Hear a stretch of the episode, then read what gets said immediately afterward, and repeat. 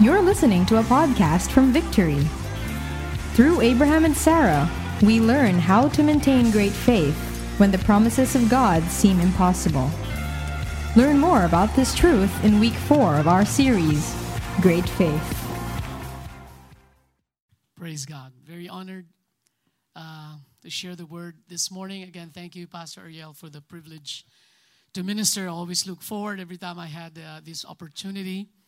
But uh, quick uh, update again, I uh, recently just got back from the United States. I was invited for some strategic talks about uh, future church plants and uh, how we can expand the church planting work. And guess where? I've been given another new assignment. Just another small section of the world that is Central America. So that would be Costa Rica first, and then Panama and few other nations like Guatemala, El Salvador, and, uh, and Honduras, Nicaragua. So if you know anybody, I know this is totally on the other side of the world, but if there's some connections anywhere, please do let me know. While I was there, I also had the privilege of ministering to two of our churches, one in uh, uh, Every Nation, Lake Mary in Orlando, Florida. We have three churches in Orlando, by the way. But this one particular, you know, I just arrived, so I'm wiped out. I was asked to preach, so I thought it's one service. I ended up preaching four services. Our church is almost breaking through 2,000 members in Lake Mary. If you've heard of Charisma Magazine, this is uh, one of the most renowned Christian magazines all over the world. Our church meets in the campus of, of uh, Charisma Magazine. But last December, tables have turned around. We now own the campus, and Charisma Magazine is renting our second and third floor facility. Isn't that incredible? And uh, uh, they're totally uh, very evangelistic church, pastored by Shadi Soliman. I think he's spoken here before. Does he? And of course, uh, the following Sunday, I was able to minister on minus 11 service. I'm glad people showed up in Michigan at our church in every nation, Detroit. Uh, every nation, Metro, Detroit.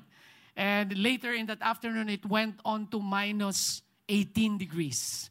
But uh, was exciting. And uh, these last few days, just to let you guys know, the leaders of the Asia leadership team are actually here. We had one full day of meeting last Thursday, one full day Friday, because we were discussing how, again, this is January, how we could serve the region better. I think our region is still by far the largest, the healthiest, the best. In fact, uh, just kind of give you some a few of these updates uh, we are pray with us because we are planting 52 churches within the next 18 months. Can we give the lord a hand for that? And uh, this is basically where we are now. We are in 53 of 60 nations in asia and we are going to be reaching three more countries this year in 2019 so far our church plant campaign in 2018 i would say have all been successfully launched we have church planting teams in Lebanon, Tajikistan, and Uzbekistan. Thanks to your prayers and faithful partnership. Can we give the Lord a big hand for that? Please do pray for our 2019 because as we speak, we have now teams in Egypt, in Iraq, and then, of course, we have still to send our Turkmenistan. That is for 2019. We are kind of ahead of schedule. So, really have very few more to go. This is why the next season will be season of strengthening. We have a few Indian uh, brothers and sisters that I saw here today. I so eagerly look forward because that will also be my new assignment to really expand the work in the India, India and South Asia region. Pretty exciting. Are you excited for the word? All right. Now, uh, this is no ordinary series because what we're doing, Great Faith, is a global series. This is not just done by Victory or even Asia. This is the rest of the world. So when I was in America a few weeks ago, I was preaching on Great Faith. Everybody's preaching on Great Faith series. Every devotional, every staff meeting, everybody's talking about faith. So it's pretty exciting you know the this is uh, through the initiative inspired by our international apostolic team always exploring ways how we could do things together globally. We started with prayer and fasting and now we're doing this global series together. This is inspired through uh, genesis 11 6 that if as one people we speak the same language and we embark to do what God's will for us together, then nothing we plan to do will be impossible. So there is a synergy that happens when we speak the same language. I believe the subject on great faith is very, very, very significant. Why is that? Because this applies to every Christian of every age. This spells the difference between victory and defeat. God desires for us to walk in victory. We don't have to be beaten down, depressed all the time. As Christians, we can rise up. This is God's will for us. This spells a difference between fruitfulness and barrenness. You know, when we bear fruit, it brings honor and glory to God. It, it, it spells a difference between joy and despair. The joy of the Lord is our strength. When you are in faith, you, you, are, you are stirred with, despite all the circumstances, the joy of the Lord strengthens you, and it also spells a difference, seriously, even between life and death. Anything that's not of faith is sin. Sin leads to death. It is crucial that no matter what circumstances we face in life, we live by faith. You know, in fact, nothing really outside the realm of faith can be, nothing of great significance can be accomplished outside the realm of faith because faith helps us to lay hold of God's promises. The starting point of faith is always God's promise. Does God have a promise for you? You fight the good fight of faith. Faith comes from hearing the word. When God speaks to you, you better stand on it no matter what the circumstances goes through because this is God's inheritance for us. Amen. God bless us with every spiritual blessings in Christ. Are you walking in the fullness of life, in the blessing that God has for your life? Secondly, faith help us to lay hold of God's purpose and plan. God's plan is great plans for us. Jeremiah 29 11, I know the plans I have for you plans to prosper you, plans to give you hope, plans to give you a future, to be the head, not the tail, to be the leader, not the, uh, you know, the, not the follower. I mean, this is what God, this is, this is something that we have to lay hold. If we are to live by faith, you know, Satan is a thief and would want us to skew out and not fulfill God's will and purpose for our lives. We have to fight the fight of faith. And also, faith help us to lay hold of God's provision and inheritance. Your family is your inheritance, your calling is your inheritance. Our cities, our campuses, even nations. Jesus said, God said, Ask of me, and I will make the nations your inheritance. This is where I am right now, claiming nations. Not because I'm a radical, crazy Christian, but because God said, The whole earth belongs to me. God gave a commission make disciples of all nations. We are standing on those promises. We don't know how, we know it's very difficult, but that is what God's will is for our lives. Faith enables us to overcome obstacles and challenges and trials and problems that we go through. Life is filled with this stuff. But if you walk by faith, we come out victors and overcomers in this life. Hallelujah.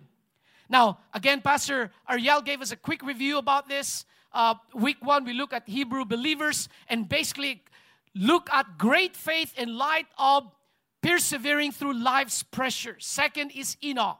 Everybody loves this. I mean, when all the pastors, we thought, what can we preach about Enoch? Nine verses total in the whole Bible. But it came out to be one of the most fascinating. This is a man who walked with God for 300 years. It demonstrates great faith not only to please God, but through life's mundane routines. I'm sure those 300 years of walking with God are not all beds of roses and high mountains. I'm sure there are probably some of the most boring days, but it is steady. He is persevering. He is steadfast. He pleased God so much in the midst of evil. He skipped death. God took him with him. Wow. What an amazing testimony. Noah, Pastor uh, Ariel eloquently, powerfully looked at every reference to inspire the life of the faith of Noah that despite the mockery of the world, despite impending judgment, he obeyed God, he walked with God. And today we will look at Sarah, Abraham's wife. If you look at the logical flow of Hebrews 11, right after Noah, it's supposed to be Abraham. But because we've devoted a few months ago an entire series on the journey faith of Abraham called Unwavering, they've suggested we focus on Sarah. Although in reality, you cannot really talk about Sarah's faith without Abraham. It's a package deal. But we will uh, examine from the lens of Sarah today. So, what do we know about Sarah? She's one of two women commended for her faith. The other uh, lady in Hebrews 11 would be Rahab. She is a remarkable woman that trusted God. Many of us would pass off Sarah as just Abraham's wife, but she truly is a remarkable, remarkable woman who demonstrated humility, faithfulness, and submission to her husband, a deep devotion, affection for, for, for Abraham, and demonstrated a sincere love towards God and lives persistent hope that never dies. That is what we will examine. There could be many things we could learn from Sarah, but the primary one is demonstrating great faith even when the promises of God seem impossible. How many of you can identify with that? How many of you seem to be believing God for something insurmountable, something so great it seems impossible? It could be salvation of a loved one. It could be uh, healing and restoration. It could be a, a, breakthrough in your business, a breakthrough in your finances. It could be that you're believing God for promotion, for increase. Maybe you're believing God for a husband. Maybe you're believing God for a baby. As we will look in a moment in the life of Sarah, don't believe for a, a baby first until you have a husband, okay? Just in case you're single, unless you want to adopt. Otherwise, it'll be an immaculate conception. All right? So, now let's take a look at our text, and I would like for us to all stand. You will just be reading these two verses. Can we all stand to our feet and let's all read this together? Ready? Go. By faith, Sarah herself received power to conceive even when she was past the age, since she considered him faithful who had promised.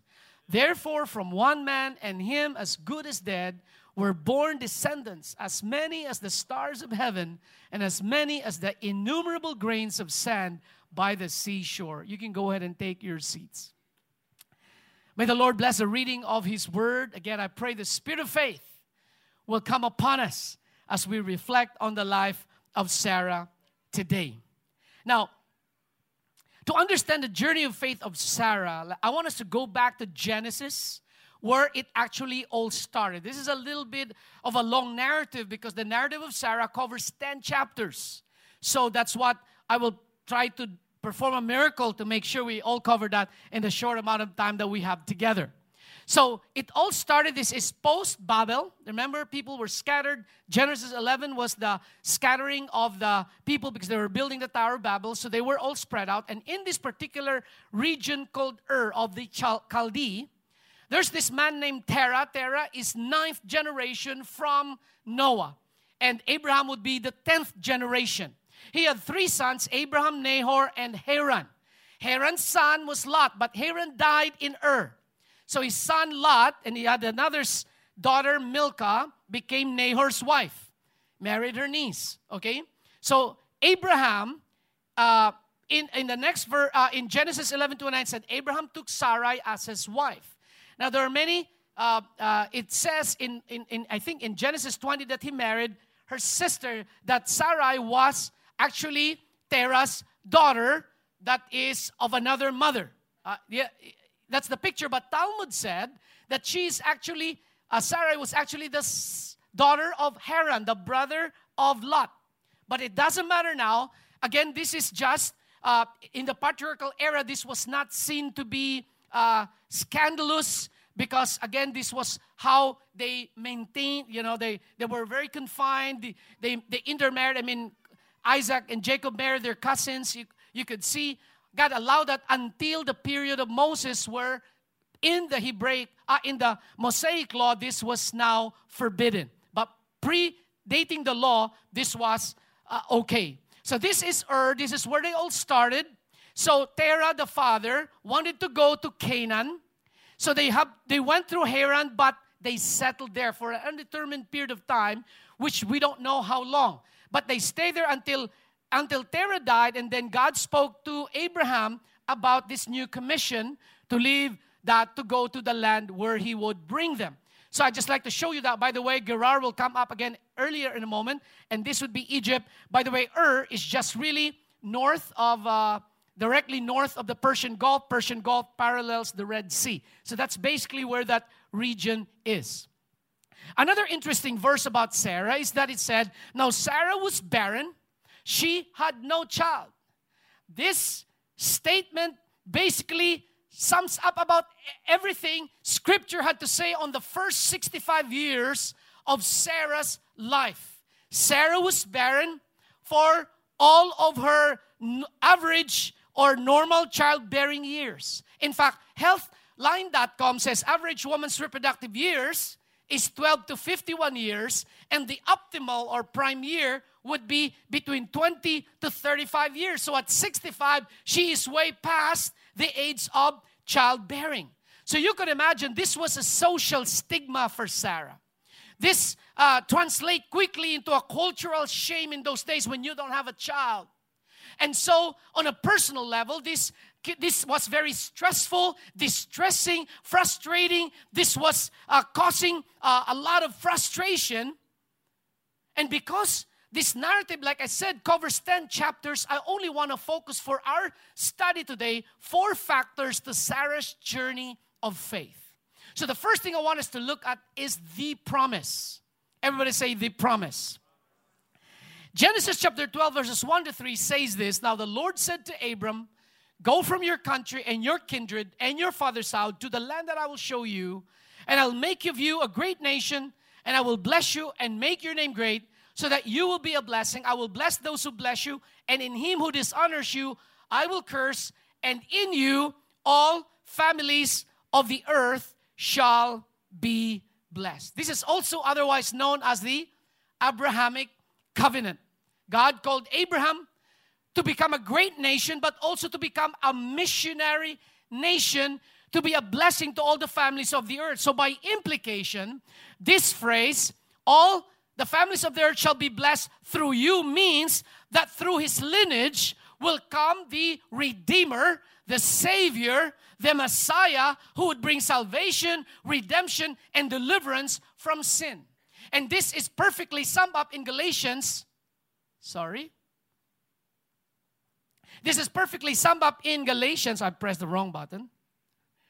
Uh, in Galatians chapter 3, verse 8, where it says, And the scripture, now this makes sense, foreseeing that God would justify the Gentiles by faith, preached the gospel beforehand to Abraham, saying, In you shall all the nations be blessed. Because, again, foreseeing, they didn't see it at this time, but through the eye of faith, Jesus will be born, who will become the Savior, and the gospel will spring forth from him. So, you might say, but this is all about Abraham. Where does Sarah's faith fit in this picture? Well, Sarah had a major role to play in this picture. Without Sarah, imagine that Abraham will not become a patriarch of a great nation. There is no problem with Sarah becoming a vessel. It would be a privilege for her to, but there is a problem. She is childless and past the age of childbearing. So at this point, all that Sarah could do is only support the calling of God on her husband Abraham. I want us to think for a moment what was going on through Sarah. Can you imagine? Her husband received this awesome promise from God that he will become the father of all nation. Can you imagine the great burden upon her shoulder to produce this offspring, knowing that she is past childbearing? She wanted to, but it's just almost impossible. How could even this happen? Sarah knew the promise, she believed it, but her faith will be tested many, many times over. One of these tests is the fact that Abraham and Sarah both grew up as urbanites in the city of Ur, a sophisticated city in their day. So the life on the road was not something they were accustomed to. She has to learn to embrace a nomadic lifestyle. This wasn't going to be easy at the age of 65, which is a recommended age for retirement, right? Yet we see no reluctance or unwillingness whatsoever on the part of Sarah. She didn't fight Abraham about this, but she fully submitted, expressing her devotion to her husband, going to a land neither of them had ever seen before. In fact, the Apostle Peter pointed to Sarah as the model, the very model of how wives are to submit to their husband's leadership. As Sarah obeyed Abraham, 1 Peter 3 6, calling him Lord, and you are her children if you are if you do good and do not fear anything that is frightening. Have you ever thought of that? We usually get scared of things that are frightening, right? But to not fear scary things. That's what it says. And so, what energized Sarah? What energized her to leave family, to leave comforts of home, and to uh, venture into a nomadic, to be a nomadic wanderer? It would not be easy. I be- firmly believe it was the faith, the hope of the promise that God had spoken to her husband. It was a package deal. They were going to do this together. Now, in the case of Sarah, she longed to give birth to the child who would set the whole process in motion. With no housing, no modern conveniences, they journeyed by faith together with her husband allowing God to lead them and to guide them all the way. But one major circumstance will force them to move south, and that would be in Egypt.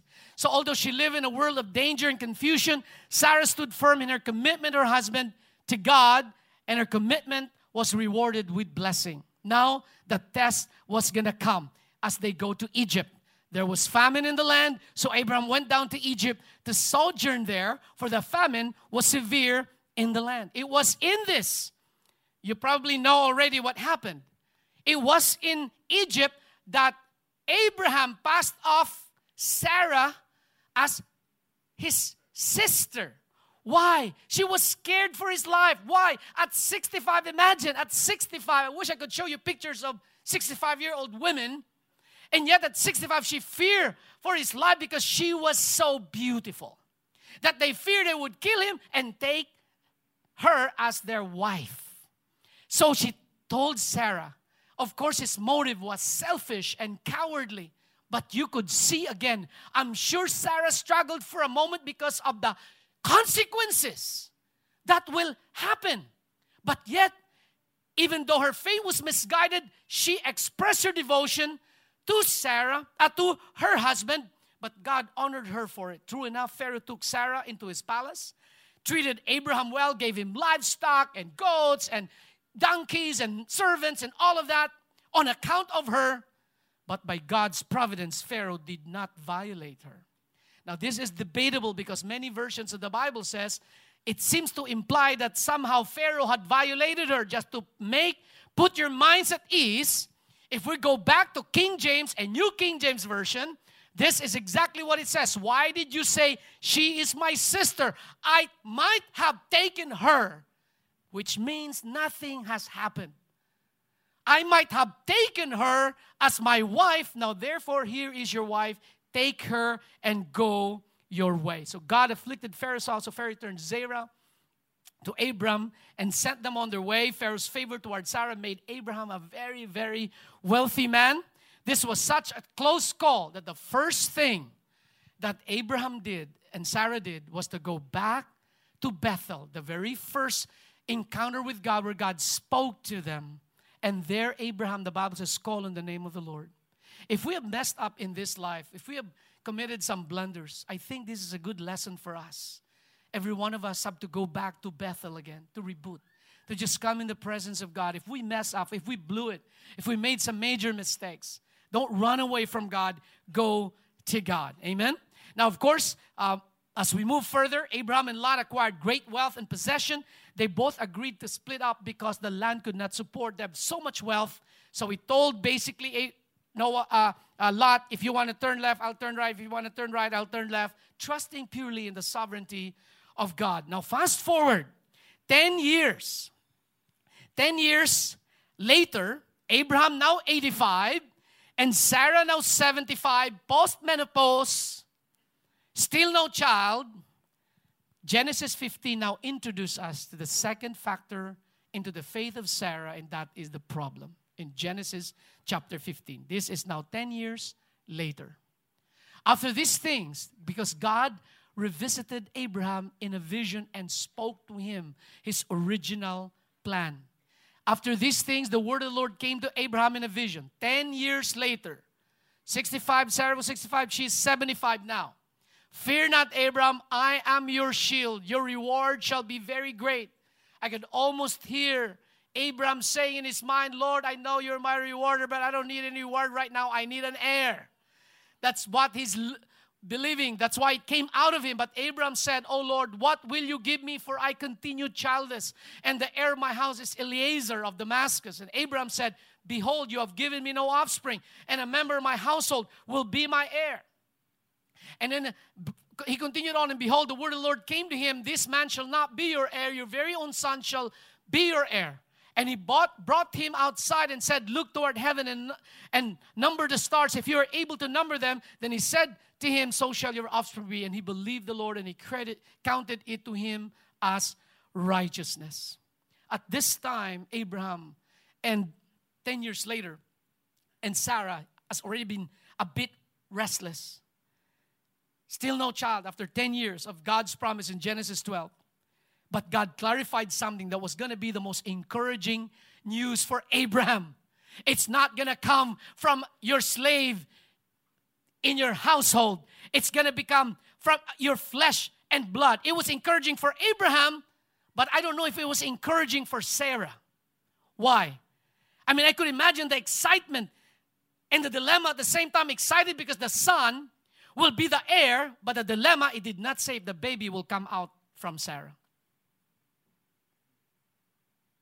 all they can do is wait by faith. And more complications resulted. So let's go to Genesis chapter 16. And Sarai said to Abraham, now she's really doubting, even questioning God. She even used the word prevented. And Sarah said to Abraham, Behold, now the Lord has prevented me, as if God is against her, from bearing children. Go in to my servant it may be that I shall obtain children by her. And Abram listened to the voice of Sarah, which prior to this has always listened to God. This was another test of faith. Do we have the patience to wait on God's promises? You see, it was social custom in those days that if a master's wife cannot is childless, especially if they're approaching you know, beyond childbearing age, they could actually uh, give her maid to her husband as a kind of a surrogate to bear the child. Remember? Rachel did this when she had no child by Jacob. She gave Bilhah, her servant, to have children by her. And Leah, when she stopped bearing children, gave her servant Zilpah to have children by her for Jacob. So they have lots of children. So this was quite an acceptable practice in those days. Unfortunately, and again, Abraham sort of entertained this as a legitimate way to fulfill God's promise, but they never really asked God about this. So because of this, they had Ishmael through servant Hagar. This one act of stepping outside the will of God will have unbelievably far reaching implications. Unknowingly, Sarah would ignite a feud of feud of 4,000 year of history and counting in the Middle East today as a result of this one act of mistake. Of course, not, there's no mistakes with God. Now, let us not miss the practical lessons here. Whenever we run ahead of God, we run into trouble. The flesh will always love to help God, but true faith, true faith, everybody say true faith, requires that we have patience. In fact, the Bible says it is through faith and patience that we inherit the promise. The promise, if God promised you, that doesn't mean it's gonna happen tomorrow. Some it will happen tomorrow, but sometimes it will happen a year, five years, 10 years, 20 years, like in this case. We cannot mix faith with the works of the flesh. We cannot mix law and grace. We cannot mix fa- uh, promise and self effort. So, as a consequence, Ishmael and Hagar become a metaphor for the old covenant. Do you know that? Are you aware of that? Take a look at this. I wish I could show you the particular verse, but you go ahead and read Galatians for yourselves. But Ishmael became the picture of the works of the flesh. And Isaac is symbolizes the work of the spirit. and Hagar is the picture of the old covenant. The old covenant is the law, it enslaves people. That's the picture of Hagar. And Sarah became the picture of the new covenant who frees people through her lineage, which is the Messiah, the Lord Jesus Christ. So, which leads us now to the third factor in Sarah's faith, and that is patience. Now, after waiting 10 years, they concoct this clever idea that somehow they wanted to help God fulfill His promise, so they had Ishmael. So she had to learn to live with this. There are 13 years of silence between Ishmael's birth and the events in chapter 17. 13 years. Sarah would be 89 years old by this time. She had to watch Ishmael grow to become a teenager. Why did God do this? God had to wait for Abraham and Sarah to die to self so that the resurrection power of Christ may be made manifest in our lives. Sometimes in our youth and zealousness, sometimes God wants to take the works of the flesh out of our lives. And when we're totally flat to our face, then that's when the time that God said, Now I'm ready to use you. Just when Sarah's fate was hanging on a thread, God gave the greatest news of all. Genesis 17 1, it says, when Abram was 99, sorry, I didn't put the verse 1 there, but when Abram was 99, so that makes Sarah 89 because she's they are 10 years apart. The Lord appeared to Abram. Verse 4 Behold, my covenant is with you. And this is now one year before the birth of Isaac. Behold, my covenant is with you, and you shall be the father of a multitude of nations. No longer shall your name be called Abram, an exalted father, but your name shall be Abraham, father of many nations. For I have made you the father of multitude of nations. I will make you exceedingly fruitful, and I will make you into nations, and kings shall come from you. Likewise, we look at the life of Sarah and the promise of God for her. And God said to Abram, As for Sarai, your wife, you know what is crazy? In all this time, all of these promises, it's all spoken to Abraham, and Sarah wasn't there to hear it directly. So she has to rely on her husband to tell her all of these promises. So God said to Abram, As for Sarah, your wife, you shall not call her Sarai, meaning my lady or my princess, but Sarah shall be her name, mother of nations. I will bless her. And moreover, I will give you a son by her. I will bless her. She shall become nations. Kings of people shall come from her. Then Abraham fell on his face and laughed. We will go back to that word laugh in a moment because there were three times the word laugh was used one Abraham and twice for Sarah. Abraham fell on his face and laughed and said to himself, Shall a child be born to a man who is a hundred years old? Shall Sarah, who is 90 years old, bear a child? And Abraham said to God, Oh, that Ishmael might live before you. She was still hoping because it was absolutely impossible. It never registered in his mind that God could do the impossible. But God said this No, but Sarah, your wife, shall bear you a son. How do you know that was encouraging? If Abraham was to tell Sarah, Are you really sure he really mentioned my name? Wow and you shall call his name Isaac. I will establish, by the way, the meaning of the word Isaac. You know what it meant? Laughter. The word Isaac means laughter. I will establish my covenant with him as an everlasting covenant for his offspring after him. As for Ishmael, I've heard you. Behold, I have blessed him and will make him fruitful and multiply him greatly. He shall father 12 princes, and I will make him to a great nation because he's also an offspring of Abraham. But I will establish my covenant with Isaac whom Sarah shall bear to you at this time next year. No more waiting. It's very clear. God clearly stipulated the timetable. Either God lies or she he comes true to for his promise. And so here here's where the greatness of Sarah's faith shines through. For so long she's harbored hope Year after year had come and gone. She was now old woman. No matter how much they tried with Abraham, they could never conceive. And the promise was still unfulfilled. Most women would have given up. They would have gone into depression and despair and maybe turn to paganism for relief.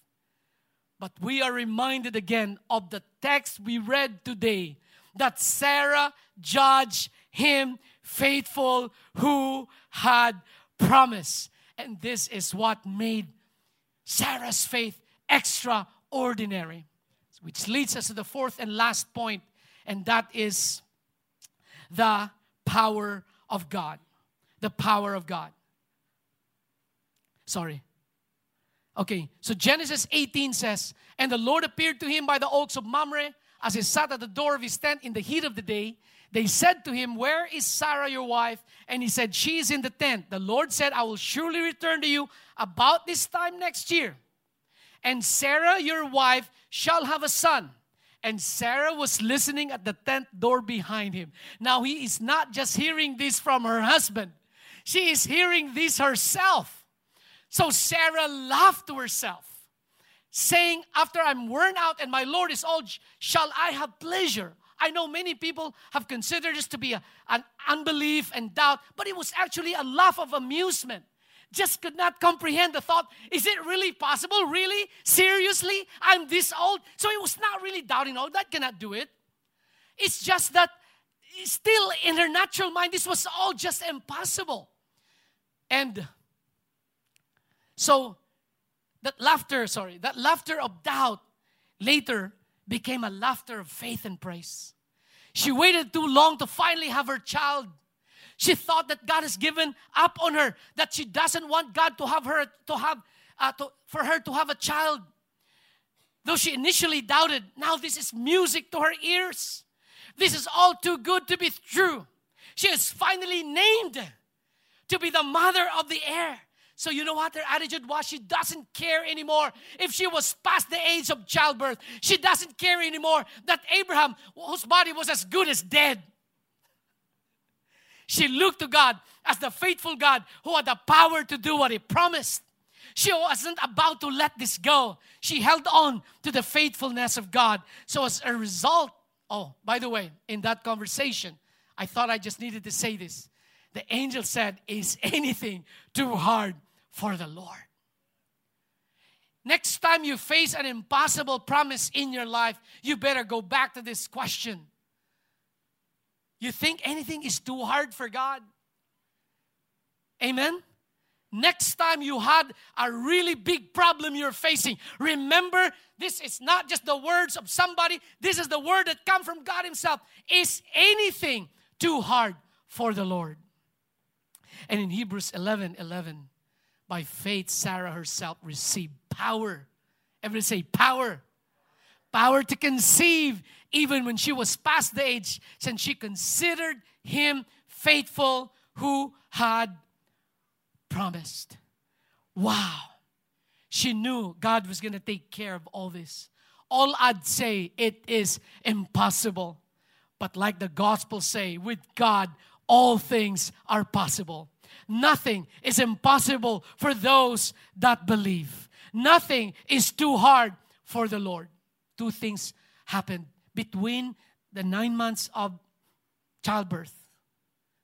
Two things that would build up Sarah's faith. If she was still full of doubt, this would throw away the doubt. Two significant events. Shortly after God promised Abraham and Sarah a son. In Genesis 19, God destroyed Sodom and Gomorrah again, uh, but rescued, of course, Lot, demonstrating God, God's sovereign power over the nations. Do you know what's the other thing that happened in between? In Genesis 20, Abram and Sarah journeyed toward the Negev and had a stopover in Gerar.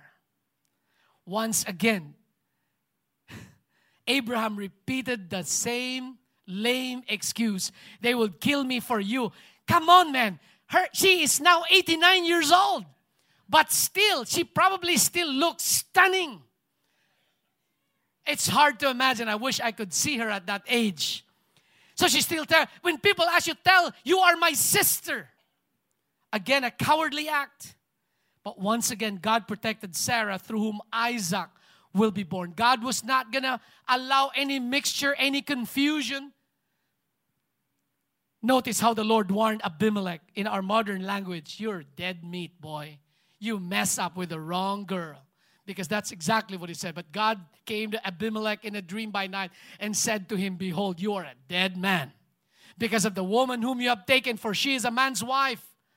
Then God said to him in a dream, Yes, I know that you have done this in the integrity of your heart, and it was I who kept you from sinning against me.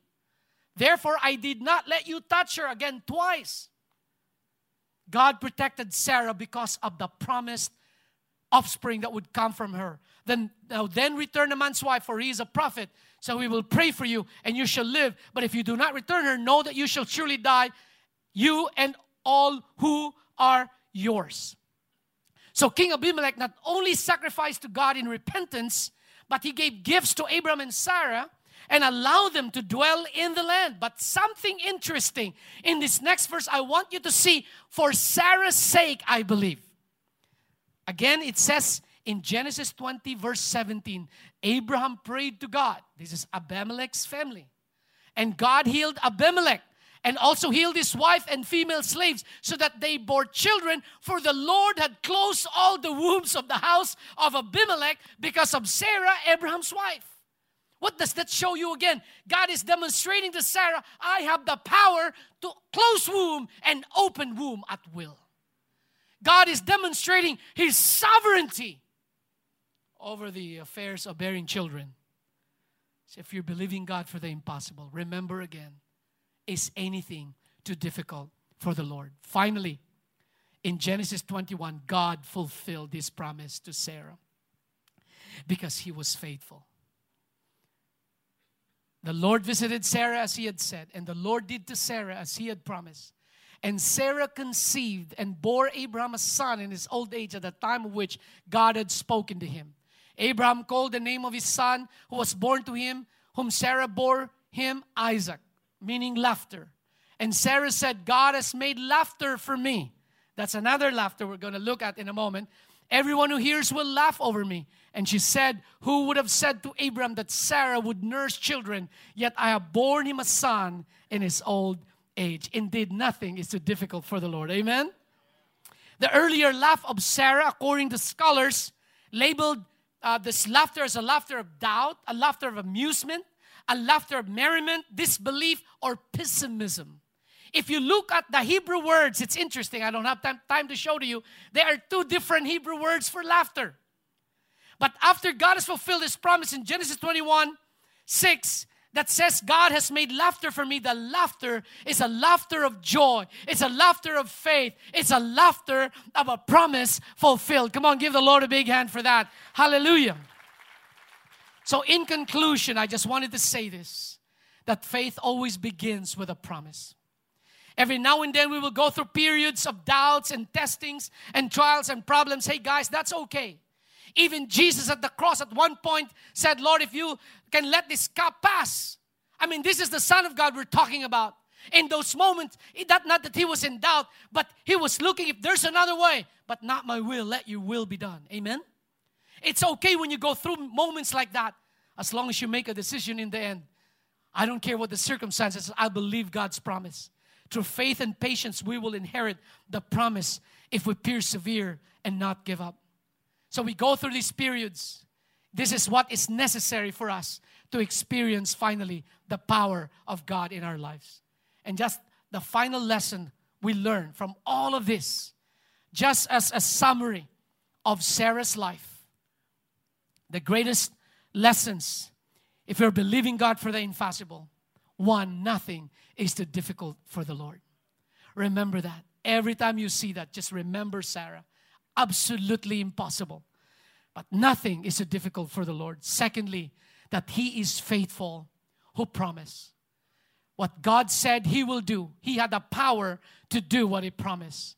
And finally, He has the power to conceive, to birth, to deliver anything and everything that He has promised. I thank God for the life of Sarah, for embodying all these traits, making a great example for all of us. And this is the reason why her life is included in the hall of faith. I speak faith and blessings to all of you. Lord God, I just pray that as we come out of this place, we will have clear resolve in our hearts. Lord, that we will live completely trusting in your faithfulness and in your grace. Lord, let the spirit of faith be infused amongst your people even today. I commend them all into your grace. I bless them in Jesus' name. Everyone say, Amen.